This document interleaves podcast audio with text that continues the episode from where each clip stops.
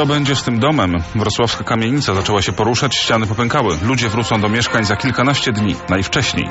Cisza wyborcza coraz bliżej, zacznie się za cztery godziny. PKW przypomina najważniejsze fakty z nią związane.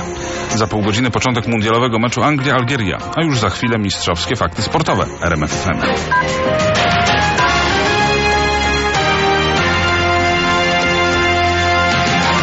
Najwcześniej za dwa tygodnie mieszkańcy wrocławskiej kamienicy przy ulicy Drobnera dowiedzą się, czy będą mogli wrócić do mieszkań. Zostali ewakuowani wczoraj wieczorem, gdy ściany budynku zaczęły pękać. Tynk popękał gdzieś na przestrzeni kilku milimetrów. Czyli wniosek z tego, że cegły się ruszyły, prawda? Wtedy tynk pierwszy pęka. No trochę straszny.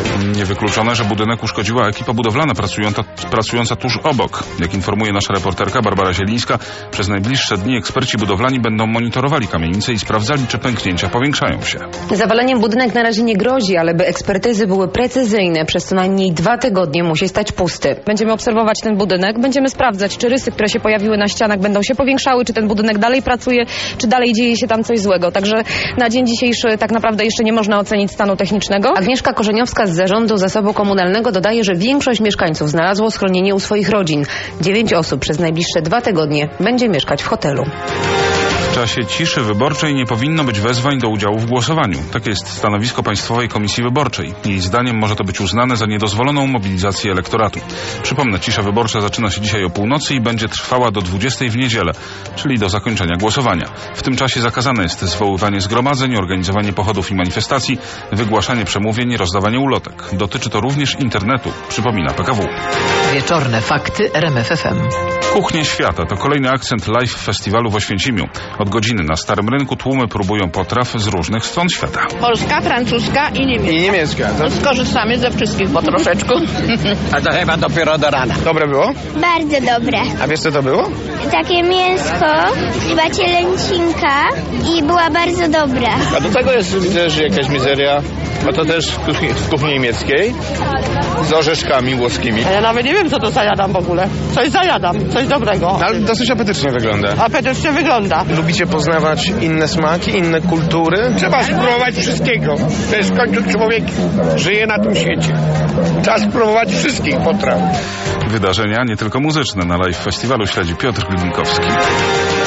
Gitara z podpisem Michaela Jacksona trafia na aukcję w internecie. Licytacja zacznie się w środę, dwa dni przed rocznicą śmierci króla popu. Instrument pochodzi z teledysku do piosenki Scream. Ponieważ gitara jest w nim roztrzaskiwana na kawałki, zamówiono 22 egzemplarze. Zostało kilka.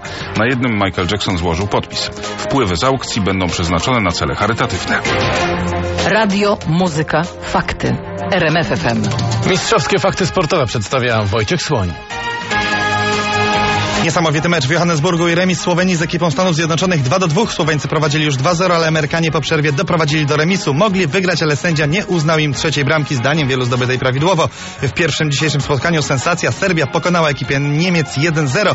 Zespół Joachima Lewa od 38 minuty grał w dziesiątkę po tym, jak Kloze zobaczył czerwoną kartkę. Okazji do wyrównania nie wykorzystał Podolski. Jego strzał z rzutu karnego pewnie obronił bramkarz Serbów Stojkowicz. A za niespełna pół godziny Anglicy zagrają z Algierią. Trener angielskiej reprezentacji Fabio Capello obchodzi dziś swe 64. urodziny i nie marzy o innym prezencie jak o wygranej z Algierią. Martwi się o formę swych piłkarzy, ale najbardziej o coś innego. To są najgorsze piłki, jakie w życiu widziałem, skarży się selekcjoner. Zawodnicy nie radzą sobie z nimi, nie mówiąc już o bramkarzach. Krótkie podania jeszcze jakoś wychodzą, ale dalekie krosy są nie do przewidzenia. Ale piłka jest taka, jaka jest, a bramki te strzelone w meczu z Algierią przydałyby się co najmniej dwie. Obie drużyny jeszcze nigdy nie spotkały się na murawie, więc będzie to mecz historyczny. Anglia jest faworytem, ale na tych mistrzostwach pełnych niespodzianek znaczy to naprawdę niewiele. Z Londynu Bogdan Frymorgan w bramce Anglików stanie David James, który zastąpi bramkarza fajtułapy Roberta Greena. Pamiętacie, zawalił gola w meczu z Amerykanami. Z wiadomości pozamundialowych Mariusz Fürstenberg i Marcin Matkowski wygrali turniej debla w angielskim Eastbourne. W finale pokonali Brytyjczyków Fleminga i Skupskiego. To 11 zwycięstwo Polaków w finale turnieju ATP.